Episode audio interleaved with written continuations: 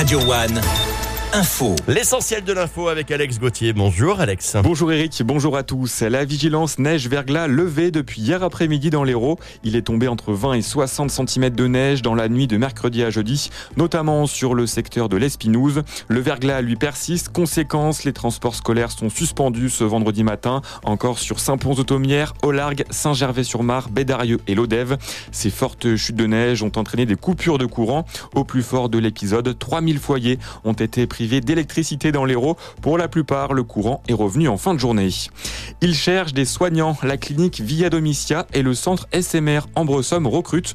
Le groupe Clinipol organise un job dating pour ces deux établissements de Lunel. Il aura lieu le mardi 23 janvier prochain de 10h à 17h au centre SMR Ambresomme.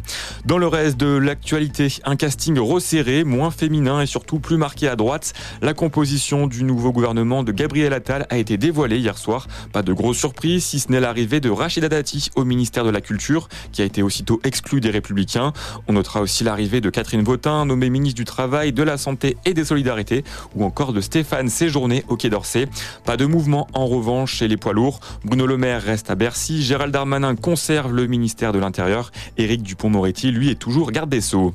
Et pour terminer, en football, c'est la reprise de la Ligue 1. Montpellier se déplace à Brest dimanche pour la 18e journée. Adversaire qui réussit plutôt bien au MHSC. Les joueurs de Michel Derzakarian s'étaient imposés 7-0 l'an dernier dans le Finistère. Du rugby également au programme avec la troisième journée de challenge européen. Montpellier accueille l'équipe des Lions demain à 21h au GGL Stadium.